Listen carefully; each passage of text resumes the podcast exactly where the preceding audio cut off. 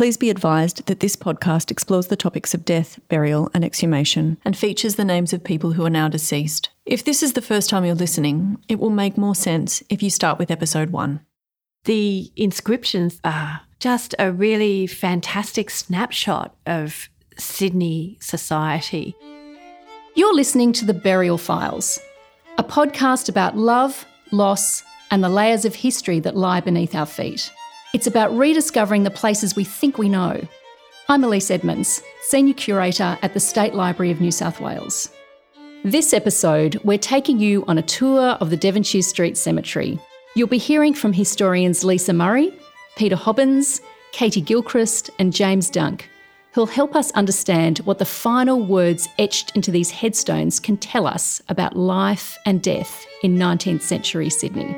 Mrs. Frances Mintz died 11th of November 1828, aged 64 years. She arrived in the First Fleet in 1788. After visiting England three times, died here, much respected by all who knew her.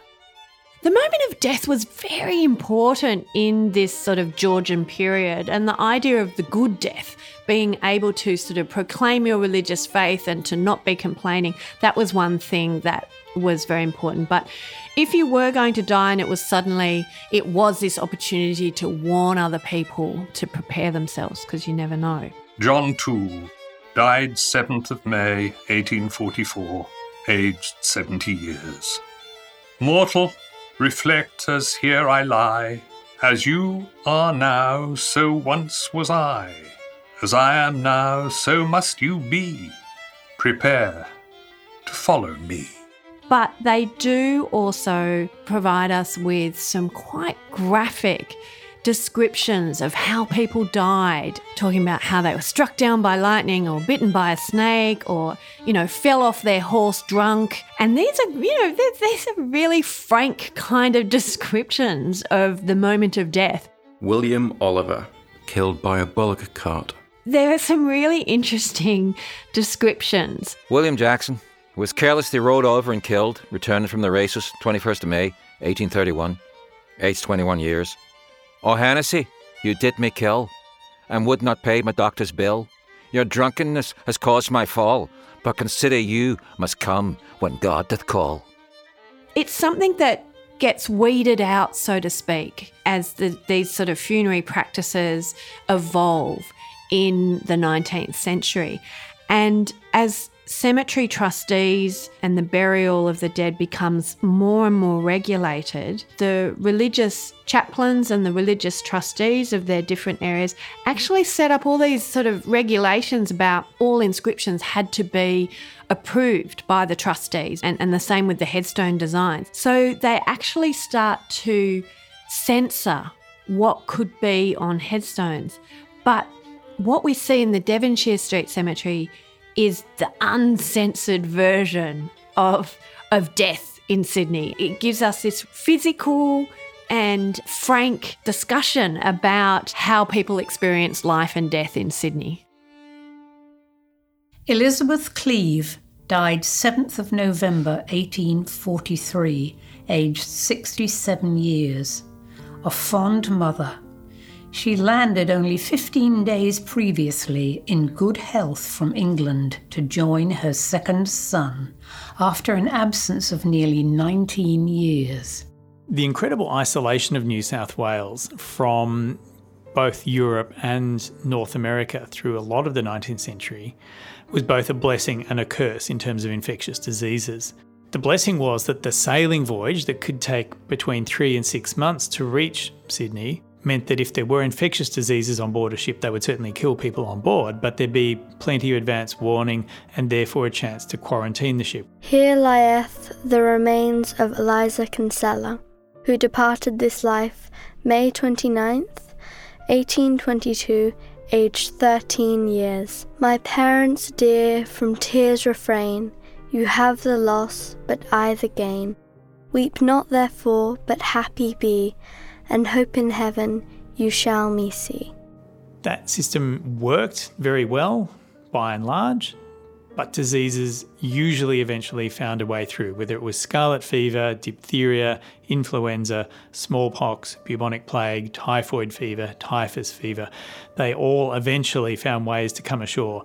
Then it reached virgin territory. Then it reached the children who'd been born in Australia, whose parents and maybe even grandparents had been born in Australia, who'd never been exposed to this disease before. And they had no immune response whatsoever. And there were certainly no vaccines for any diseases other than smallpox pretty much through all of the 19th century. Martha Mary Weavers, who departed this life January 13th, 1829, aged five years.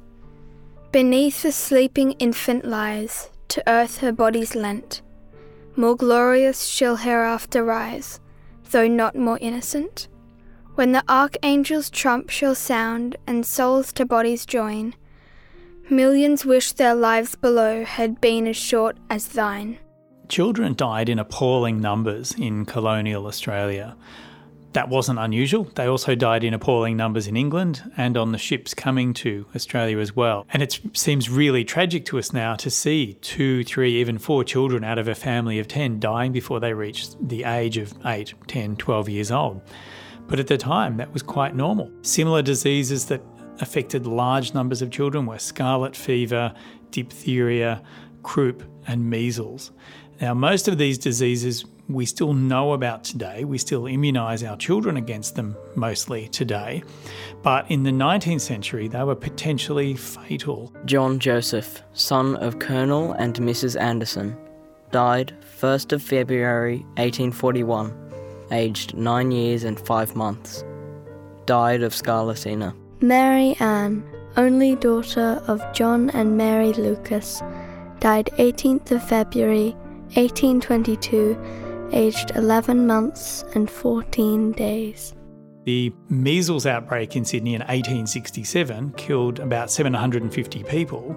700 of them were children, and most of those children were aged less than four years old as well. So you know, for a population that was vastly smaller than our one today, that was a massive impact right across society, but particularly concentrated in people living in more humble circumstances. They're often living in closed quarters or they're living in institutions like the Benevolent Asylum or the Randwick Children's Asylum, or it's spread through church or Sunday school or increasingly through the school system that particularly becomes uh, widely established in the 1870s. But it's through a lot of these social networks or shared cesspits or shared water tanks that are, you know, a communal resource. You don't have a toilet in your house and you certainly don't have running water in your house. So you have to go to these communal places. That's where people cough and spit and sneeze or they wipe their bottom and they use their hands to, to turn on the tap. All of these things happen and help spread disease very quickly. Mary Ann Underwood, wife of Mr. James Underwood of Sydney, died 9th of February 1825, aged 28 years. Also, Lucy Underwood died 23rd of October 1824, aged one year and nine months and 25 days. Also, Elizabeth Underwood died 23rd of May 1825, aged six months. Miss Elizabeth Joseph died 8th of July 1841, aged 11 years and four months died of scarlet fever.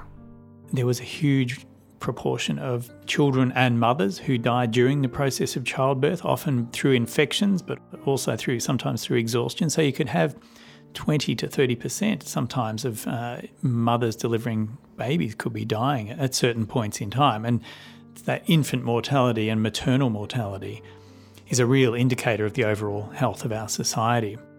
Anne Devlin wife of Captain Arthur Devlin. She died 13th of February 1841 after giving birth to a beautiful daughter. She left a husband and five infant children, aged 26 the difficulties of living, often working children. You know, they might be 10 or 12 by the time they were working and exposed to all sorts of industrial risks, not having the strength to get themselves out of tricky situations or not having simply the experience to realise something was risky. That was certainly one way that many children could die. Joseph Jennings Walker, aged 10 years and 6 months, the adopted son of Joseph and Hannah Jennings, died 28th of June 1836 He was crushed by the falling of a wall in York Street, which was left in a dangerous state. He was a promising pupil at Sydney College from its commencement. Something we don't think that affects us these days, even though I suspect it really does, is that in the 19th century there was a very strong belief, particularly amongst the more well to do, that disease was not only about your health, but it was about your moral standing and about your social status as well. And that there were diseases that particularly affected the poorer classes or the humble classes, as they were often known. So that might be, for instance, typhus fever. We now know that was spread by lice that tended to gather in clothing and in, in confined, tightly packed spaces.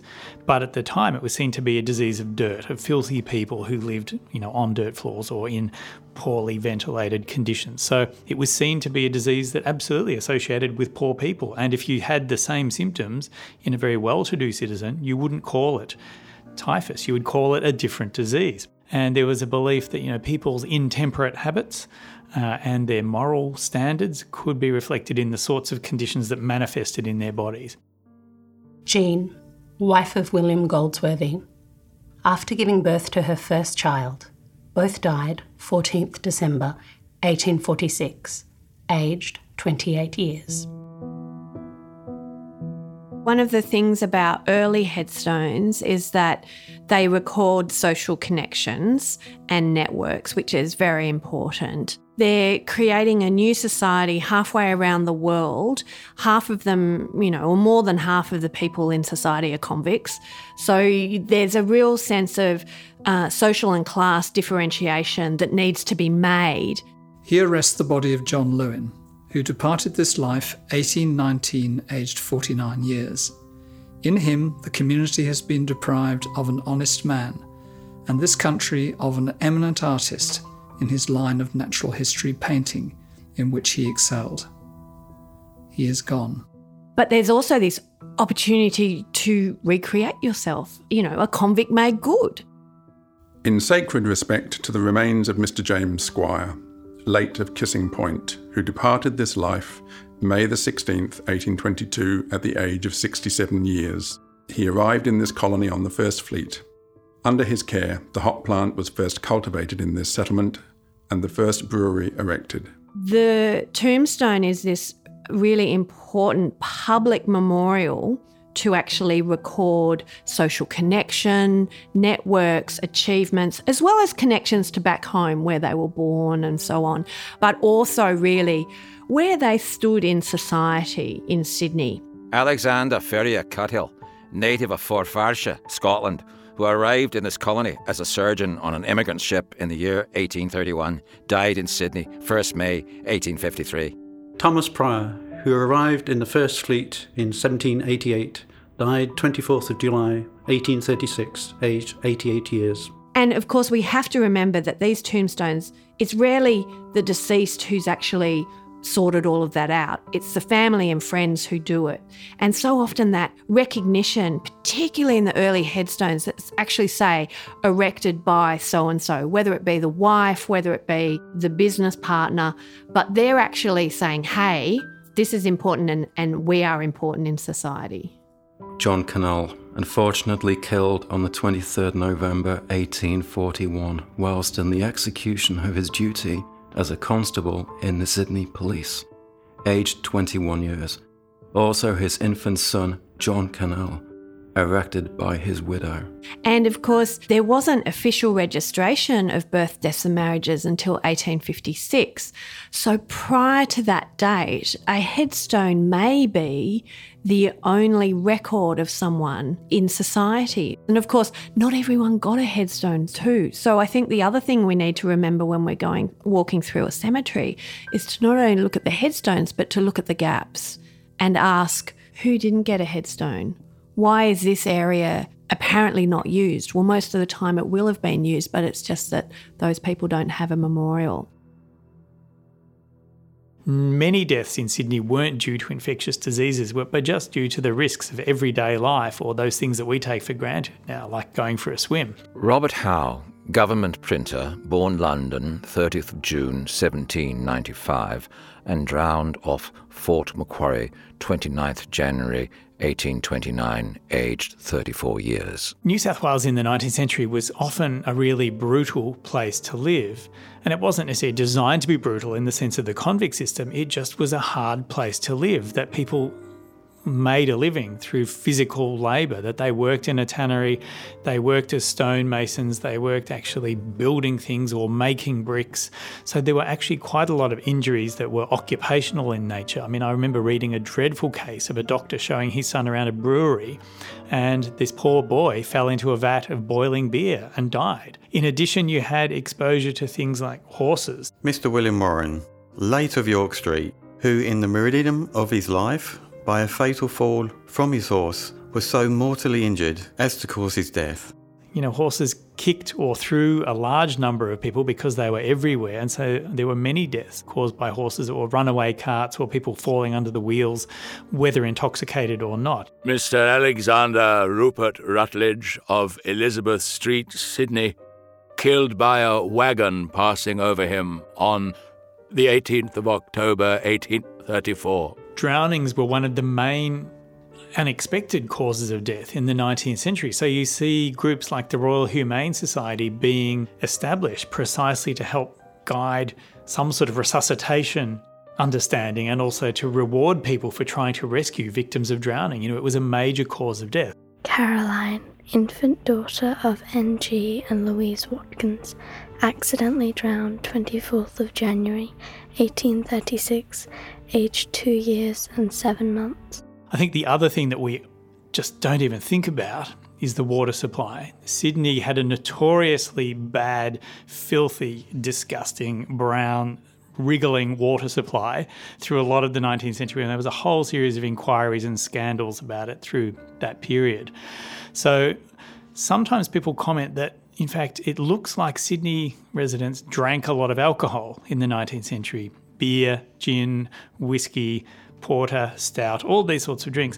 I actually think that was quite healthy in a sense because these drinks were all fermented or distilled. So they were, in a sense, in our modern understanding, they would have been purified. They may not have been entirely good for you, but they may actually been healthier than drinking water that you got out of a stream or out of the gutter running down the road or the, the local pump or something like that. Mr. John Barrett died 19th of August 1861, aged 44 years, native of the city of Dublin, Ireland. When blooming man is snatched away from he held most dear, the widow weeps for him she loved, and silent sheds a tear. Whatever doctors believed in the 19th century, it didn't necessarily tally with the general run of the population too. Many people in Sydney simply couldn't afford to have a doctor come and call on them. So they often had their own medical ideas and their own home remedies. On the one hand, you might find people who collapse suddenly. Maybe these days we would call it a stroke, but at the time it would be called a visitation of God because they were struck down without any external cause and there was no real post mortem diagnosis of why they had died. They had simply collapsed and died, and it was seen as a divine providence. So you had a strong religious sense that still went through a lot of people's ideas of life and death and of how arbitrary these ends could be. Maria Ann Carrad died 20th of November 1825, aged 42 years. A loving mother and virtuous wife, alive and well, and dead within a quarter of an hour. Sarah Costello, wife of Patrick Costello, died 20th of February 1842, aged 22 years. No more than 20 months a bride. On the other hand, you do have a sense that, for instance, conditions like nostalgia, which technically means a sort of a, longing or a sadness for home, could actually lead to people pining away and dying as well. So the ideas of dying of a broken heart or of nostalgia, say for the old country, were absolutely prevalent through the middle of the 19th century, and it was considered also by many doctors to be a credible cause of death too. So there are ways in which we would now never consider that somebody could die simply from a broken heart or from nostalgia, but it made perfect sense at the time. Catherine Jane, who departed this life in the 22nd year of her age, having never recovered from the shock and affliction occasioned by the awful and sudden death of her husband, who met his fate by the falling of his horse. Likewise, their son Alexander, aged two days. It's a corrective almost to the onwards and upwards story that we sometimes have about colonial society, which is everyone's striving for wealth and everyone's coming and improving their circumstances. Actually, these are unsettled, anxious places often. You have a, a very mobile society where people come and go, and people are looking for something. I mean, the very strain of making your own life again, uh, the very strain of the possibility, the, chances that you might have to, for wealth or in, uh, land. In fact, when you when things don't go that way, I think that strain is hard to bear as well. And almost the society itself is. People talk about Sydney as a grasping sort of place. You know, a, there is a materiality to it. You know, you don't have the same kinds of codes and cultural language that you might have in other societies, and so things are a little more about money and land, the numbers of sheep and cattle. And yet, almost that's inward looking. And if you look outwards or look kind of from the side, we see actually a, a, a people who are struggling with their own problems that they made in the land of someone else, that they've been displaced from that land. Sacred to the memory of Thomas Sterrop Amos, Esquire, solicitor of this colony, who deceased on the 19th of November 1819, the victim of deeply wounded feelings. In a way that's a, a culture that's less medicalized than our culture. We might feel the need for a, a word like depression or other words um, in a way that they might not have felt. They might have been very comfortable saying that it was grief that led to this death and leaving it at that. And so those gravestones, I imagine, are perhaps even purposefully vague. And they're not diagnoses, of course, but in some ways they, they might refer to diagnoses or suggest them. And yet, still, in a sense, a testimony to the strength of their feelings, the strength of their character, perhaps, um, and also a witness to the, uh, the burdens of their lives in this place.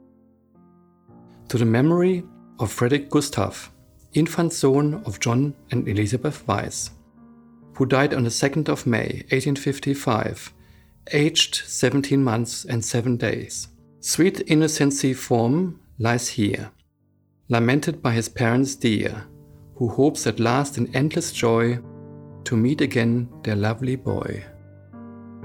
We often forget now that for the first 50 or so years of its existence, Sydney was run largely under military control. And in fact, the first governor of New South Wales who didn't have a military or naval background was appointed in 1867. So in the 1820s and into the early 1830s, we really saw hospitals were primarily set up for the military, who were still a major presence in the colony, as well as for convicts. And the reason that they were there for convicts was that they were a valuable workforce. And so actually treating them and getting them back to work was an important part of maintaining the colonial economy. Through this period, in the 1820s and 1830s, the free settlers and freed convicts had no hospital system at all. So, although they might ask to be admitted to the convict or military hospital, they were most likely to be turned away, particularly, for instance, if they were a pregnant, unmarried woman. In the middle of the 19th century, it's hard for us to imagine now, but it was ludicrous to imagine the government actually taking care of your health and particularly providing a hospital system, let alone subsidised medical care for the general citizen. At that time, people basically had to pay to call a doctor to their home, or they could try to get into a charitable institution like the Benevolent Asylum or the Sydney Infirmary and Dispensary. Patrick Harnett, Church Warden of the Metropolitan Church of St Mary, his skill in medicine was great and he used it for the relief of the poor. He died on the 12th of September 1844, aged 34 years. Also, his son, William Harnett, died the 5th of April 1840, aged 10 months. But these were still expensive options. The price of admission overnight would cost you the same as several loaves of bread. Now, if you were living on the breadline, that was a no brainer. You just simply couldn't afford to go into a hospital, even if you wanted to. And the reason I say that is because hospitals were not a place that you'd go into expecting to come out healthy with a rapidly effected cure. Rather, hospitals were what these days we would think of more as a hospice, a place where the really sick, the incurable, and those who had no other option, for instance, being treated at home, they were all sent there. So, in fact, it was really a place where people went and spent a very long time convalescing or probably dying rather than having a better death at home. And so I think it's interesting that later on, as hospital care became more affordable, it was still very expensive to, to call a doctor or to go into hospital, so that the price of a day in hospital would only be half that of paying for a decent burial with a minister in attendance. William Smith Harvey died 8th November 1878, aged 43 years, leaving a wife and seven children. William Yardley died from a snake bite on the 5th of December 1824, aged 45 years. By the mid 19th century, and we're talking here the 1840s and especially into the 1850s, ideas of how to treat illness changed fairly rapidly. This is an era before we had any idea of germ theory, so before we thought of bacteria or microbes causing disease in any significant way. Up until the 1840s, many doctors believed that human health reflected the four humours of the body that had really been with us since the medieval era, in fact, even back to antiquity. And that really most treatments focused on balancing those four humours in the body. So, for instance, if you were seen to be red in the face and hot, that meant that you had too much blood and therefore you needed to be bled. But it made a lot of medical sense at the time.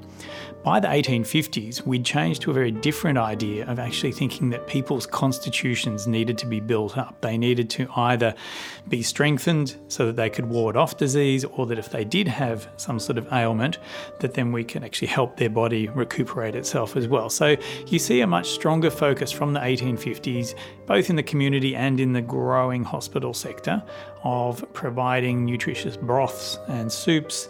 Uh, reasonably healthy meals, uh, and just generally giving them you know, a, a, time to recuperate, a little bit of rest and care as well. So it's quite a different sense of instead of cutting, bleeding, purging people, to actually nourishing them and cosseting them a little bit, taking care of them some, some more. William Scott died 2nd of May, 1837, aged 54 years.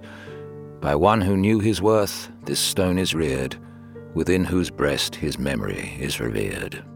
Sydney was dirty and it was polluted and it was thick with smoke and it was noisy and chaotic and it was very unregulated. So people died tragically too often and often in very, very public ways. John Gordon, born at Newton Stewart, Scotland on 3rd January 1838 and accidentally killed by the explosion of a boiler at the dry dock Balmain on the 28th of March 1865. So, a coroner's inquest was held every time there was a strange, sudden, suspicious, unnatural, or unexplained death. It had been a thing of English law dating back to the 12th century, and basically, the coroner would hold an inquest to endeavour to establish how, where, and by what means a person had come to their death. Mary Curran, found drowned 1st of August 1821, aged 46 years, mother of Storer's children. Now, even the, the, the, the, inquest itself was a very public spectacle, being held in a public place such as a, a hotel or a tavern, and a dead body would be there and laid out for all to see, and anyone could attend. So, in that respect, death was literally a very public thing. Joseph Greenaway died 14th July 1827, aged 37 years. Accidentally shot by a pistol ball by one of his most intimate friends, leaving a widow and child. Now, the inquest involved the coroner, 12 jurymen, witnesses, neighbours, and whoever else wanted to turn up. So they needed a large room because, uh, in interesting cases, lots of people would turn up and want to listen to the juicy evidence. And also because the body was there as well. The body would be laid out, and for the inquest to be a legally sanctioned court, if you like, the jury had to view the body before an inquest could be held. Now, sometimes the, the body would be viewed and then removed to an outhouse, or if there was a morgue nearby, would be taken there. Sacred to the memory of Esther and Samuel Bradley, inhumanely murdered by their servant on the 15th of August 1822. It had to be a majority conclusion. They usually agreed, but on occasions when they didn't agree, the coroner couldn't legally release them home. So sometimes they'd have to spend the entire night locked up in the morgue until the coroner reconvened the inquest first thing in the morning and asked them if they'd come to a, a decision overnight.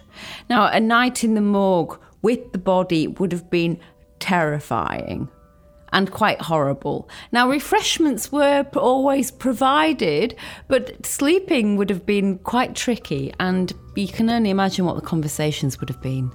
Because they would not have spent the entire night talking about the case. Now, on, on, on the very few occasions where the, the jury didn't agree, the coroner w- could say, right, well, I need 12 new jurymen and start the proceedings all over again, which was never popular with the public. It was seen as a waste of time, a waste of jurymen's time, and and a bit of a farce, really. So usually, in cases if it, if the, if it was a criminal, a potentially criminal case, the coroner would usually pass it on to the attorney general for him to decide whether it was going to go to the higher criminal courts, because a coroner's court wasn't a trial; it was an inquest even if somebody was suspected of having caused a death, they were not on trial until the jury returned their verdict and then the coroner could hand the suspect over to the police. Elizabeth Jane died 9th August 1851, aged 33 years. Dear mother, do not weep for me. No one can lay the blame on thee. My day was short, my time was less. I'm gone from thee to happiness. But also, even when people died at home, in front of the family, and it would be the women of the family who would deal with the dead body, not a professional undertaker. The women of the family would do the cleansing and the final dressing, and, and, and the body would leave the home, and everyone had seen it and said goodbye and what have you. So, in that respect, dead, dead people was literally part of, of life. And for me, I think what makes the historic cemeteries interesting is that they are this mix of private memory and public memory. And so it's about families creating a sense of identity and really, really putting their stamp on history. And especially the early in the early colonial period, that was very much in the forefront of people's minds. Next time on the Burial Files. After the railway opened, instead of taking six weeks, it would take six hours. The railways arrive in New South Wales and everything changes, even for the dead. And uh, I forget the price of a ticket, but the corpse rode for free.